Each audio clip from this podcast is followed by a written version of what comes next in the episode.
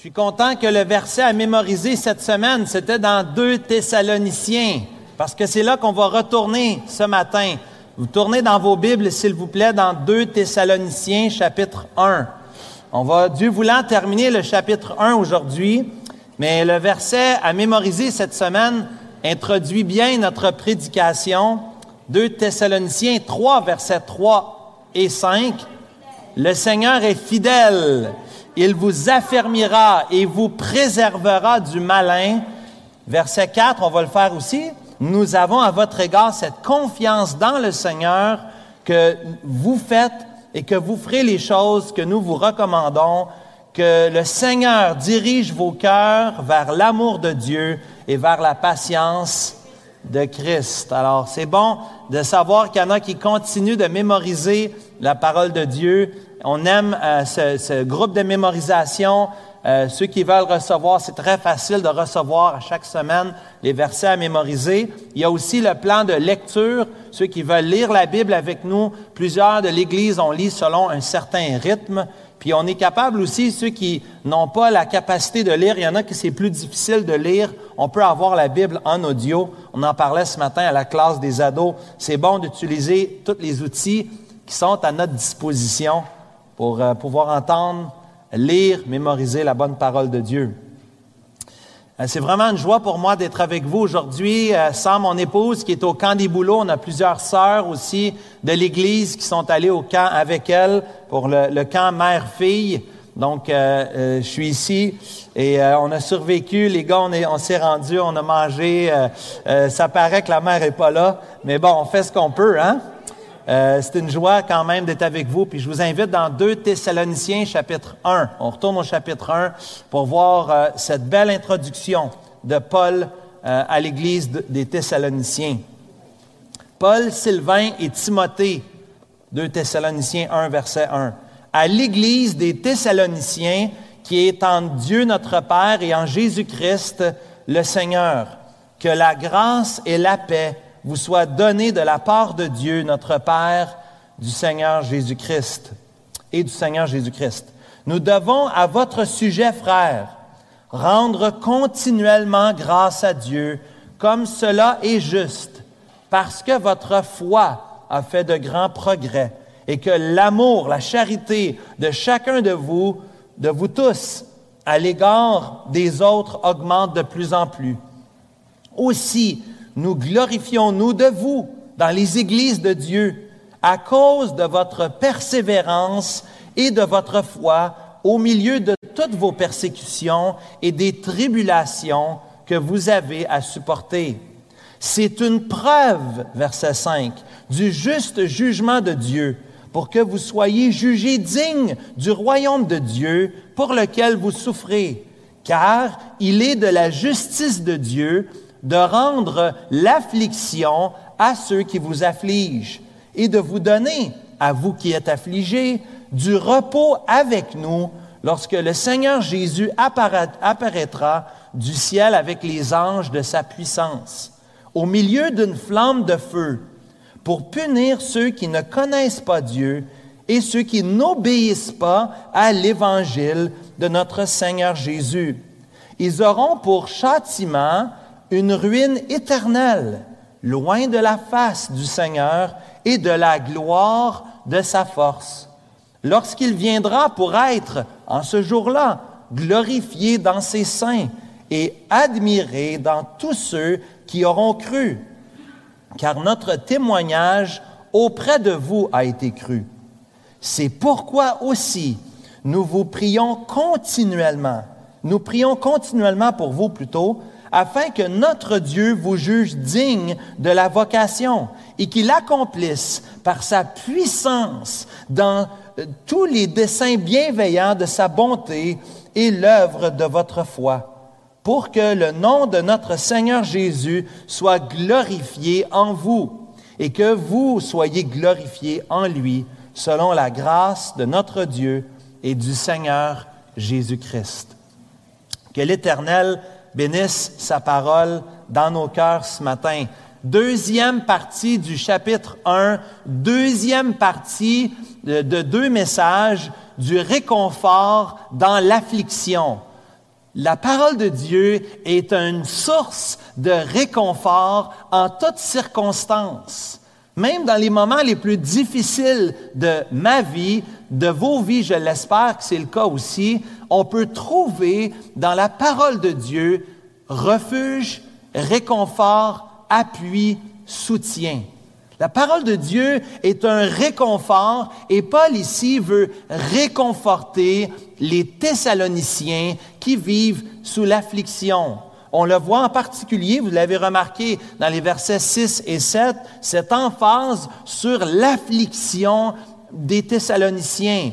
On le voit au verset 4 en particulier. On voit la persévérance au milieu des persécutions, au milieu des tribulations. La vie chrétienne, selon Dieu, la vie chrétienne, la vraie vie chrétienne, c'est une vie chrétienne qui est parsemée de vallées et de montagnes, qui est parsemée par des moments de grande joie, mais aussi des moments de tristesse, des, moments d'épreuve, des moments d'affliction et de tristesse. Paul veut réconforter la jeune Église de Thessalonique dans les afflictions qu'ils vivent.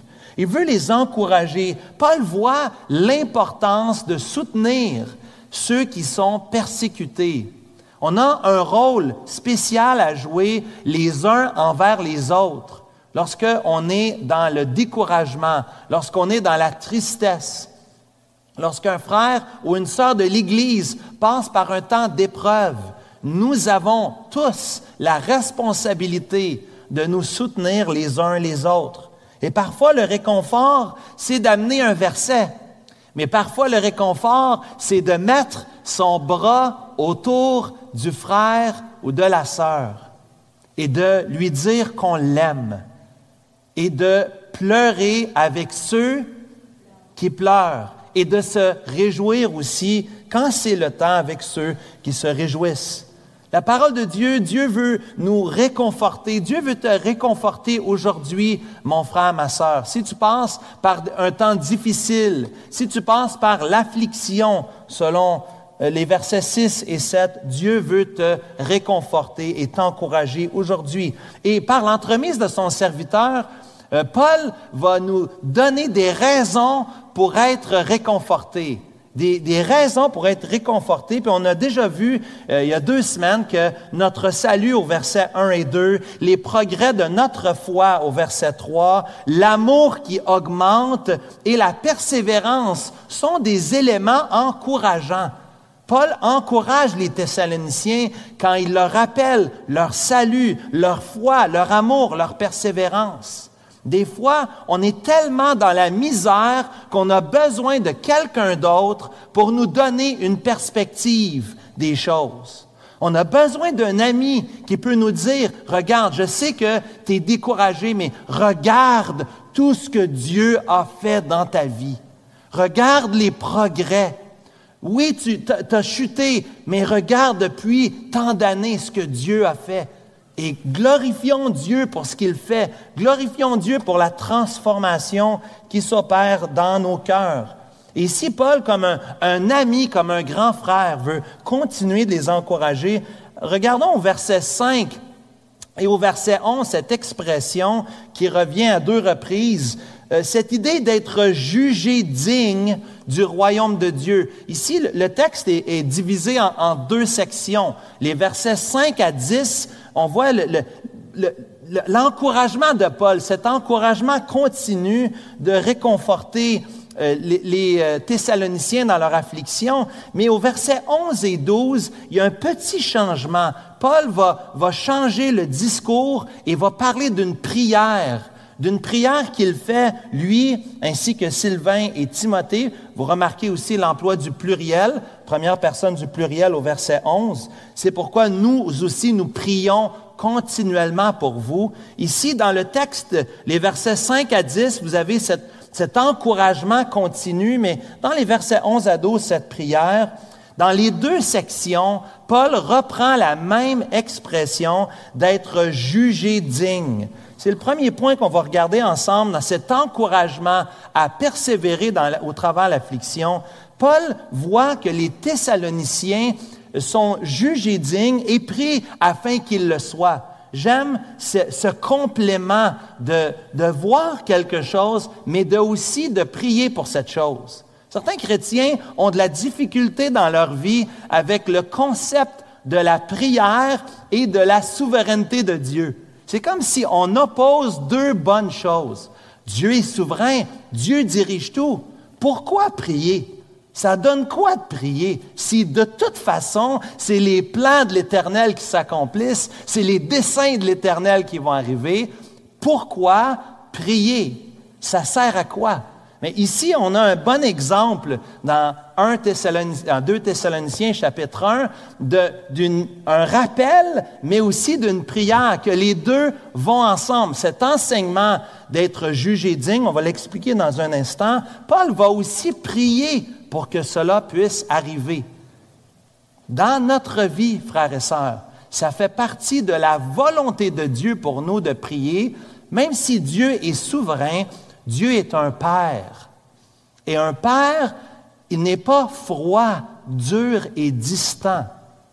Un Père, oui, a des convictions, a un plan, a des responsabilités, mais un plan, un Père doit être accessible à ses enfants, doit être à l'écoute de ses enfants, doit s'agenouiller lorsqu'il a un petit garçon et le regarder dans les yeux et s'intéresser à sa vie, être à l'écoute. Et comme père terrestre, nous sommes sensibles à nos enfants, à leurs besoins, à les situations qu'ils vivent, leur tristesse, leur joie. On vit avec eux. Et s'ils nous font une demande, est-ce que comme père, on reste insensible? Je ne peux pas donner à mes enfants tout ce qu'ils veulent. Je n'ai pas assez d'argent pour ça. Mais je peux certainement acquiescer à plusieurs demandes qu'ils ont et travailler avec eux en ce sens. Dieu, de la même façon et encore plus, est un, Père bienveillant qui nous accueille avec nos demandes et nos prières. Et on a plusieurs exemples dans la Bible où Dieu s'est laissé toucher, où Dieu, malgré son plan souverain, a voulu prendre en considération la prière de ses enfants et cette prière faisait partie de son plan. Dieu veut, mon frère, ma sœur, cher ami aujourd'hui, que tu pries au Dieu de l'univers. Et il est intéressé à toi, il s'intéresse à toi, particulièrement ici, dans le contexte, Paul veut parler à des chrétiens de leur sanctification, de leur marche avec le Seigneur. C'est pas juste l'obéissance à sa parole, mais c'est aussi de prier Dieu afin qu'il nous aide dans notre, notre marche avec lui. Donc cette parenthèse est intéressante ici parce que nous avons cette expression au verset 5 et au verset 11 d'être jugé digne du royaume de Dieu. Est-ce que cela veut dire que par nos épreuves, que par nos persécutions, que nous méritons notre place au ciel? Est-ce que ici, Paul serait en train de dire aux Thessaloniciens, vous allez être jugés dignes selon le nombre d'épreuves que vous allez vivre. Donc, si on est éprouvé et qu'on persévère, à ce moment-là, on va mériter le royaume de Dieu. Est-ce que vous pensez que ce serait logique pour Paul de dire ça aux Thessaloniciens? Je pense que c'est assez clair que non, parce que nous croyons, la Bible nous enseigne qu'il n'y a rien qu'on peut faire pour mériter le ciel. Il n'y a rien que toi ou moi nous pouvons faire. Il n'y a aucune œuvre que nous pouvons accomplir ici-bas sur terre qui va faire qu'on mérite notre place au ciel. Ici, ce n'est pas l'idée, ici, je crois, du verset 5, vraiment pas. Mais ici, vous voyez le mot preuve ici. C'est le mot preuve qu'il faut souligner. C'est une preuve. C'est pour prouver. L'épreuve de notre foi, elle prouve la véracité de notre conversion. Elle prouve l'authenticité de notre salut. Ceux qui persévèrent confirment qu'ils sont vraiment sauvés. Parce que pour persévérer dans l'affliction, dans les épreuves, dans les moments difficiles, si ce n'était pas une vraie foi, on aurait déjà abandonné. Moi, je le dis souvent, puis il faut que vous l'entendiez, je pense que c'est important. Si je pouvais perdre mon salut, ça ferait longtemps que je l'aurais perdu. Vous comprenez ça? On ne peut pas. On ne peut pas se sauver nous-mêmes. On ne peut même pas se garder nous-mêmes.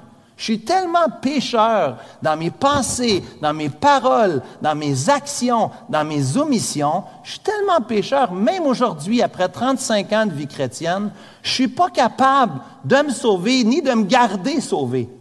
C'est lui qui me gardera. C'est pour ça qu'on chante ça. Il me gardera, il me gardera, car mon sauveur m'aime.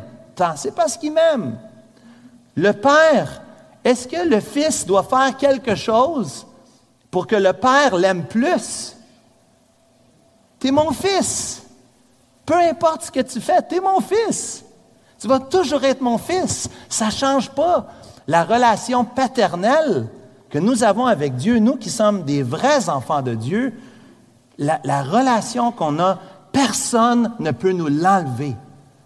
Personne ne peut nous l'enlever. Et ici, Paul fait le lien avec le verset 4. Toutes les persécutions, toutes les tribulations qu'ils ont supportées, c'est une preuve tangible du juste jugement de Dieu. On va parler du jugement de Dieu aujourd'hui parce que notre texte nous parle du jugement autant de la rétribution que des récompenses, mais on y vient dans un instant.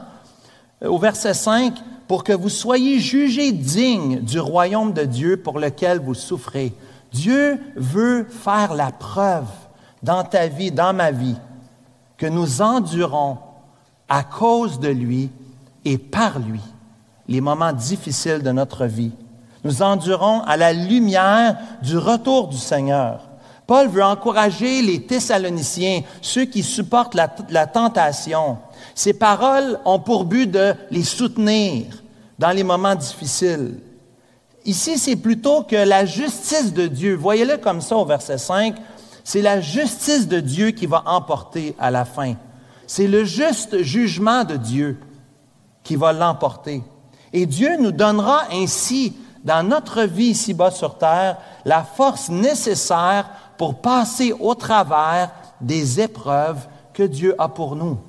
Dieu permet des épreuves dans nos vies, même si c'est difficile à comprendre. La fameuse question pourquoi nous est posée souvent et on n'a pas de réponse au pourquoi, certainement pas ici-bas sur terre. Peut-être un jour le Seigneur répondra à nos pourquoi. Pourquoi cela est arrivé ou cela m'est arrivé? Ou pourquoi un tel me donne la misère? Pourquoi, pourquoi c'est si difficile? Dieu a ses réponses, les réponses au pourquoi. Mais Dieu nous dit qu'il sera avec nous tous les jours jusqu'à la fin du monde et qu'il ne nous abandonnerait pas. Il veut nous amener à ce jour glorieux, le jour de son retour. Et au verset 11, Paul peut prier afin que notre Dieu vous juge digne de la vocation, de l'appel, et qu'il qu'il l'accomplisse par sa puissance tous les desseins bienveillants de sa bonté et l'œuvre de votre foi. Dieu est en train de produire quelque chose en nous, au travers nous, et ça prend un processus de raffinement. Comme l'or, comme l'or doit être hein, chauffé à une température très élevée. Dans quel but? Pourquoi on chauffe l'or? Pour enlever les impuretés, pour que ce soit, ça c'est un disque, là, c'est rien d'extraordinaire. J'étais étudiant, j'avais pas d'argent. J'ai acheté un disque, hein, je vous le dis, là, je cache pas, là.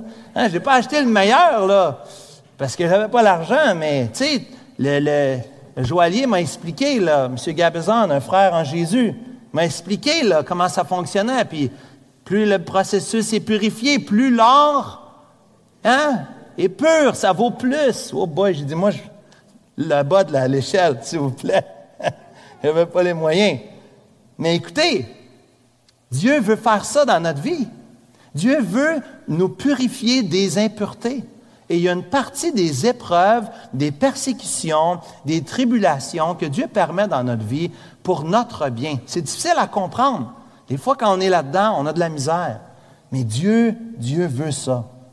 Ce qui est encourageant dans ce passage ici, c'est que Dieu veut nous montrer qu'il y a un objectif plus grand encore.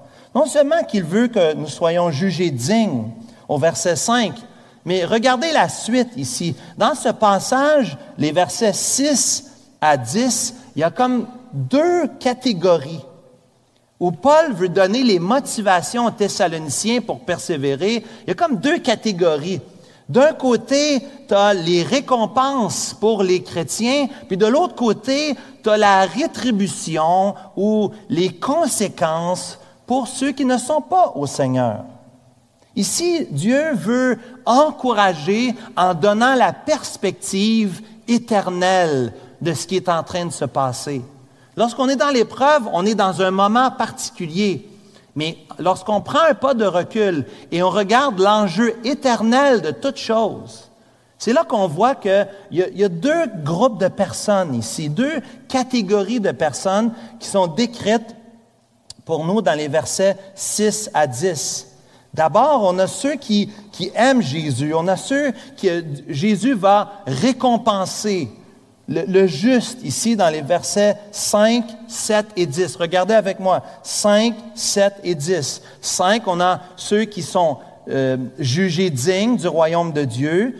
Hein? On a euh, verset 7, ceux qui obtiennent le repos au verset 7. Et finalement, au verset 10, on a ceux qui sont glorifiés, ceux qui obtiennent la gloire et qui admirent le Seigneur Jésus. Ça, c'est ceux qui sont récompensés. Ce sont les justes. Encore une fois, pas juste parce qu'ils ont été persécutés, pas juste parce qu'ils ont persévéré, juste euh, à cause qu'on a chanté tantôt, à cause de Jésus seul. Mais la deuxième catégorie, et ici, c'est, n'est pas caractéristique des lettres de Paul. C'est, en fait, c'est assez intéressant. C'est, spécial un passage comme celui-là qui met autant d'emphase sur la punition du méchant. Regarde au verset 6, 8 et 9. Regarde avec moi le sort, le, sort, le, le destin des persécuteurs qui, au verset 6, vont être affligés selon la justice de Dieu, qui vont, au verset 8, être punis Hein, ceux qui ne connaissent pas Dieu et qui obéissent pas à l'Évangile. Et au verset 9, ceux qui obtiendront la ruine éternelle loin de la face et de la gloire du Seigneur. On voit ici, il y a vraiment deux catégories dans ce passage et c'est consistant avec l'enseignement de la Bible. Dans la Bible, il y a deux groupes de personnes. Il y a ceux qui croient et il y a ceux qui ne croient pas. Il n'y a pas de clôture. Tu es un disciple de Jésus, ou tu ne l'es pas. Tu as la foi en Jésus, tu ne l'as pas. Ce matin, il y a deux groupes de personnes. Certains sont sauvés, d'autres ne le sont pas. Et notre prière, c'est que vous placiez votre confiance en Jésus-Christ, que vous croyez que Jésus est mort pour vous à la croix et que vous receviez le cadeau de la vie éternelle dès maintenant, dès aujourd'hui. Mais il y a deux catégories de personnes. Il n'y a pas d'entre-deux. Oui, mais je ne suis pas rendu encore. Ça veut dire que tu ne l'es pas. Tu l'es ou tu ne l'es pas. Et dans le texte, c'est assez clair. Deux groupes de personnes, deux catégories. Ici, au verset 6, on voit ce deuxième groupe de personnes ici. Ce deuxième groupe, c'est-à-dire le premier groupe et le deuxième groupe. Les deux sont ici, OK? Il est de la justice de Dieu de rendre l'affliction à ceux qui vous affligent. Ici, nous parlons de la justice de Dieu. Dieu est le Dieu éternellement juste. Le Dieu dans sa nature qui est juste. Dieu qui ne peut pas tenir le coupable pour innocent. Le Dieu qui va traiter avec justice chaque personne. Parce que Dieu sait toutes choses. Donc, si on subit des injustices ici-bas sur terre, une chose est certaine, il n'y a pas de passe-droit devant Dieu. Dieu sait tout, il voit tout, il ne manque rien. Et ici, Paul encourage les Thessaloniciens en leur rappelant non seulement la justice de Dieu, son caractère, mais aussi la justice de Dieu, ici l'action de Dieu. Je pense que c'est plutôt ce que Paul est en train de dire ici. Paul parle ici plus que le caractère de Dieu. Évidemment, la justice vient de son caractère, mais la justice de Dieu, C'est l'action ici de repayer de façon appropriée, de repayer de façon juste. Dieu n'est pas injuste. Dieu va donner autant les, les récompenses de façon juste, autant la rétribution de façon juste. Dieu est parfaitement équilibré, parfaitement juste dans toutes ses sentences. Et ici, ceux qui auront affligé davantage seront aussi affligés davantage. Ceux qui auront ici affligé a le sens de troubler, a le sens ici de, persécuter, ceux qui auront donné, qui nous auront donné du fil à retordre, un jour, lorsqu'ils seront devant Dieu, auront à rendre compte pour ça. Et ça, ça peut être un encouragement pour ceux qui souffrent, pour ceux qui sont persécutés. Ici, l'affliction nous est présentée comme une, euh, une affliction terrible. Je préfère de loin recevoir les afflictions des hommes ici-bas sur terre que l'affliction de Dieu, l'affliction éternelle, de l'éternel des armées. Quel réconfort de savoir que ceux qui rejettent la miséricorde de Dieu vont recevoir la justice de Dieu. Tu ne peux pas l'avoir des deux manières. Si tu reçois le cadeau, la miséricorde, la grâce de Dieu, ben, tu vas passer outre l'affliction de Dieu, la justice, le châtiment de Dieu. Mais ceux qui ne veulent pas, ceux qui rejettent la miséricorde, la grâce de Dieu, vont, eux, recevoir l'affliction de Dieu, l'affliction éternelle de Dieu. Dieu dit dans sa parole, à moi la vengeance, à moi la rétribution. Dieu s'approprie cela. Dieu ne veut pas que nous nous fassions euh, justice nous-mêmes. Cela ne donne rien ici-bas sur terre. Combien de conflits qu'on essaie de se faire justice soi-même. Je ne dis pas comme parent qu'on laisse passer l'injustice. Je ne dis pas que ça ne prend pas des policiers, que ça ne prend pas un système judiciaire pour retenir le mal, absolument. Mais de se faire justice n'est pas cohérent avec l'enseignement de la Bible. Romains 12, 19. À moi la vengeance, à moi la rétribution. Le Dieu éternel qui voit tout, omniscient, omniprésent, omnipotent, il voit toutes choses, il rendra justice ici à ceux qui auront désobéi, à ceux qui auront rejeté, ceux qui nous donneront, qui nous auront accusés, ceux qui nous auront faussement accusés ne pourront être innocentés devant Dieu. Nous, un jour, nous serons innocentés. Un jour, ils seront reconnus coupables devant Dieu. Paul veut que tu vois, cher ami, aujourd'hui, et que tu te, tu te réjouisses de la justice de Dieu. Si tu vis des injustices dans, dans ta vie, rappelle-toi que Dieu est juste dans toutes ses voies. Et un jour, un jour, justice sera faite. Peut-être pas ici-bas sur terre, possiblement sur terre, mais certainement dans l'éternité, le Dieu juste jugera le pécheur. Ici, l'idée pour nous d'être, de, se confier dans la justice de Dieu a plusieurs éléments ici. Regardez dans le texte, ici, comment le, texte décrit la rétribution du méchant, la, conséquence du méchant. Regarde avec moi, on voit ici la mention de, de punition au verset 8. C'est très fort. Il n'y a pas moyen d'alléger le texte. Le texte est très fort, très clair, très direct, lourd même. Dieu punit. Il va punir. Il va, ici, c'est l'idée de donner un châtiment. Hein? Ils auront pour châtiment, encore une fois, au verset 9. Dieu, dans sa justice, ne peut pas laisser passer. Il doit traiter avec sérieux, avec rigueur le péché lorsque nous parlons de Jésus, arrêtons d'essayer d'enlever cet élément de notre évangélisation. Arrêtons d'essayer d'arrêter de, parler du péché et de l'enfer. Comme un, si ça n'existait pas, puis deux, comme si ce n'était pas si grave. Ça existe et c'est très grave. La Bible enseigne. Et moi, je n'ai pas à excuser Dieu. Je n'ai pas dans mon évangélisation, lorsque je parle avec d'autres, de ne pas dire des choses pour ne pas déplaire. Ils auront un jour à rencontrer le Dieu créateur de l'univers. Bien mieux pour moi de leur parler, de leur en avertir aujourd'hui pendant qu'il est temps, que d'attendre. Un jour, oui, bien sûr, je ne suis pas en train de dire, venez pas me voir après pour me dire, il ne faut pas parler d'amour ni de grâce. Bien sûr, il faut parler de ces éléments, des attributs de Dieu et de l'Évangile. Mais l'Évangile est glorieux parce qu'on a été sauvé de l'enfer. On a été sauvés de la punition. Ça aurait pu être nous autres, frères et sœurs. Ça aurait pu être nous autres qui auraient été punis. Ça aurait pu être nous qui aurions été châtiés de cette manière-là. Et pourtant, et pourtant, Dieu nous a fait grâce. Dieu nous a fait miséricorde. Nous n'obtenons pas ce que nous méritons. Nous méritons la séparation de Dieu pour toujours.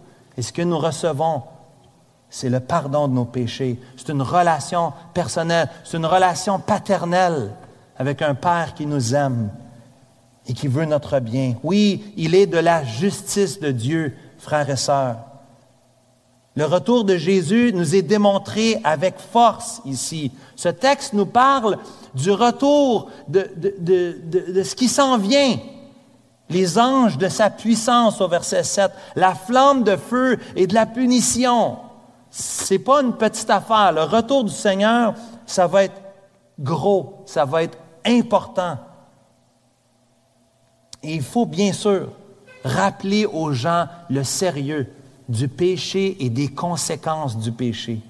Ici, Paul encourage les Thessaloniciens en leur rappelant, oui, Dieu est en train de prouver que vous êtes jugés dignes. Dieu est en train de faire cette preuve.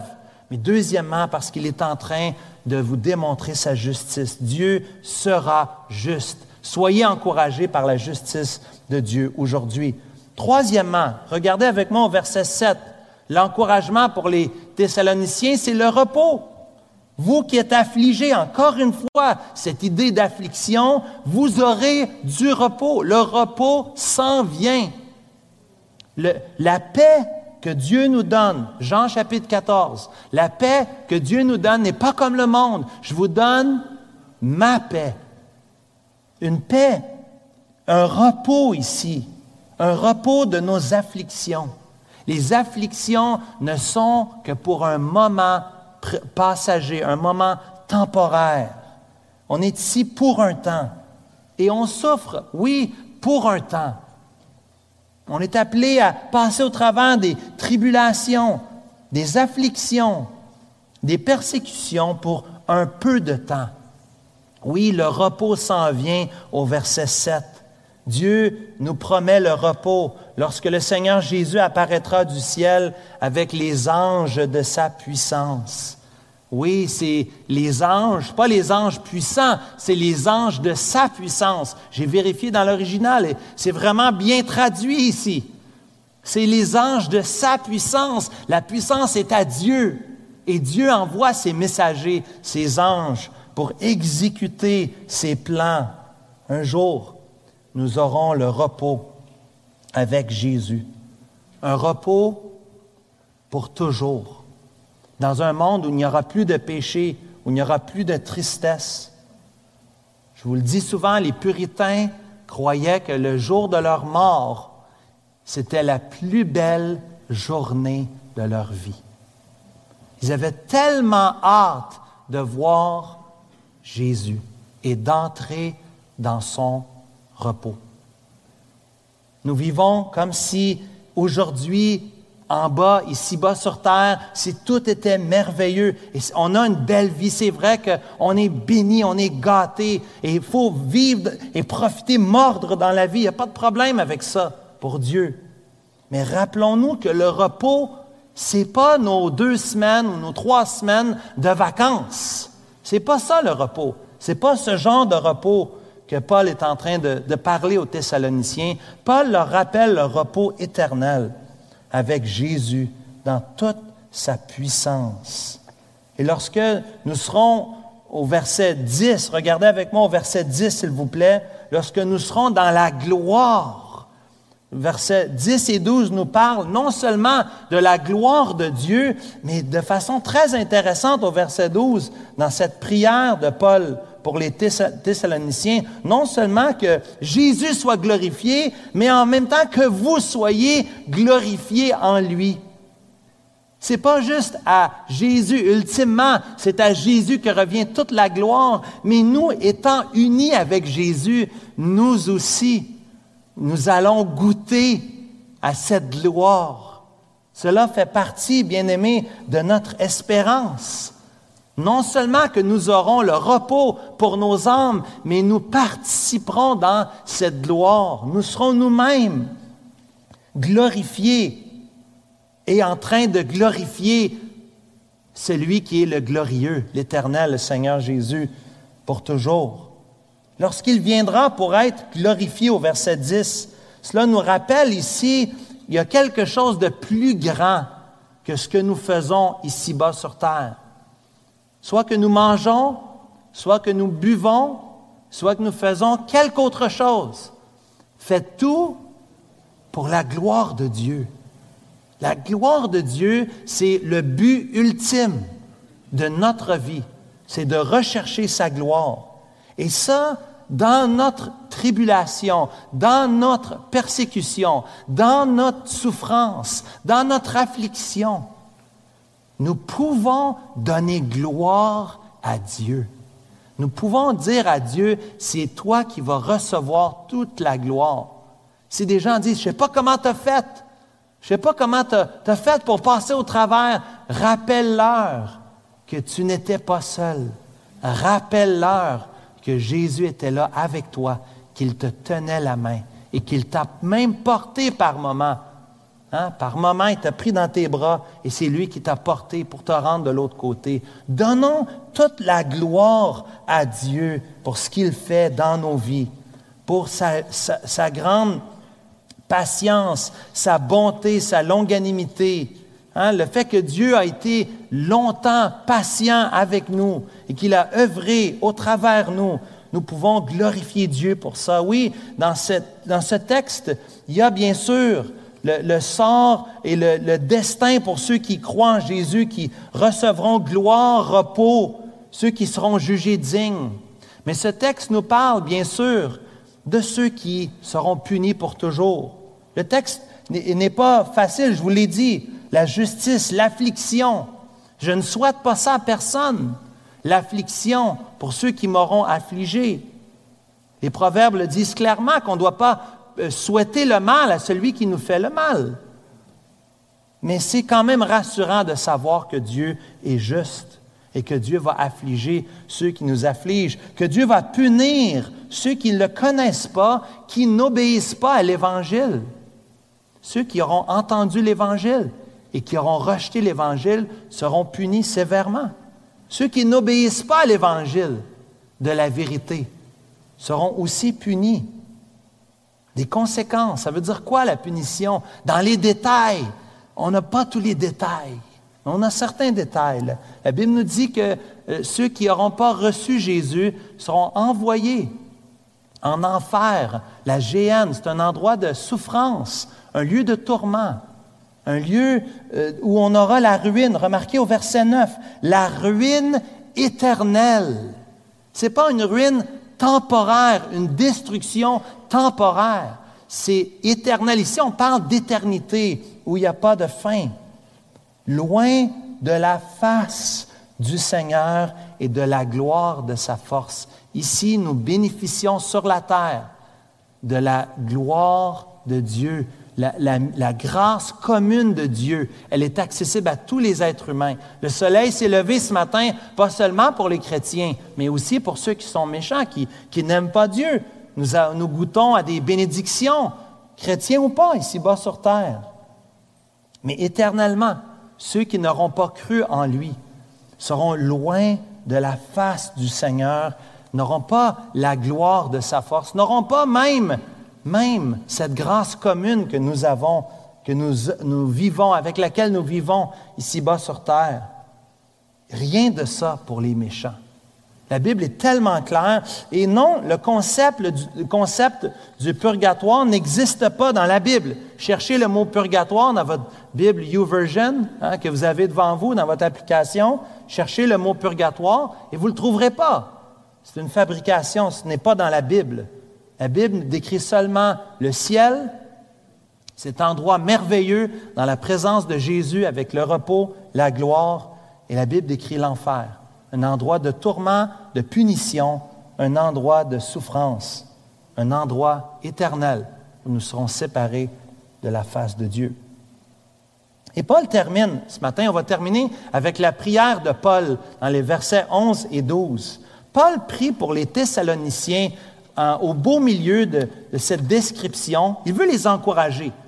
Il essaie de les encourager. Vous allez voir que dans les chapitres 2 et 3, il y a des raisons pour lesquelles il a parlé de la fin des temps ici. Il y a des raisons importantes euh, parce qu'il doit rectifier le tir. On va voir ça dans les prochains chapitres. Mais ici, Paul veut terminer cette première section qui, qui a une certaine lourdeur avec une prière. Une prière pour ses bien-aimés. Une prière pour ses frères et sœurs qui ont besoin d'être encouragés. Vous voulez savoir comment vous pouvez encourager quelqu'un? Numéro un, priez pour cette personne-là. Mettez ça dans votre liste. Mettez ça. Les pasteurs que j'aime, euh, euh, Louis a toujours cette liste là, qui me montrait. On était dans l'avion, je me souviens, puis il m'a montré sa liste de prières. J'ai bien aimé ça. Un genre de petit tableau Excel avec chaque jour de la semaine, dimanche, lundi, mardi. Puis il y avait des noms d'individus pour lesquels il priait. Le lundi, je prie pour toi. Jeudi, je prie pour toi.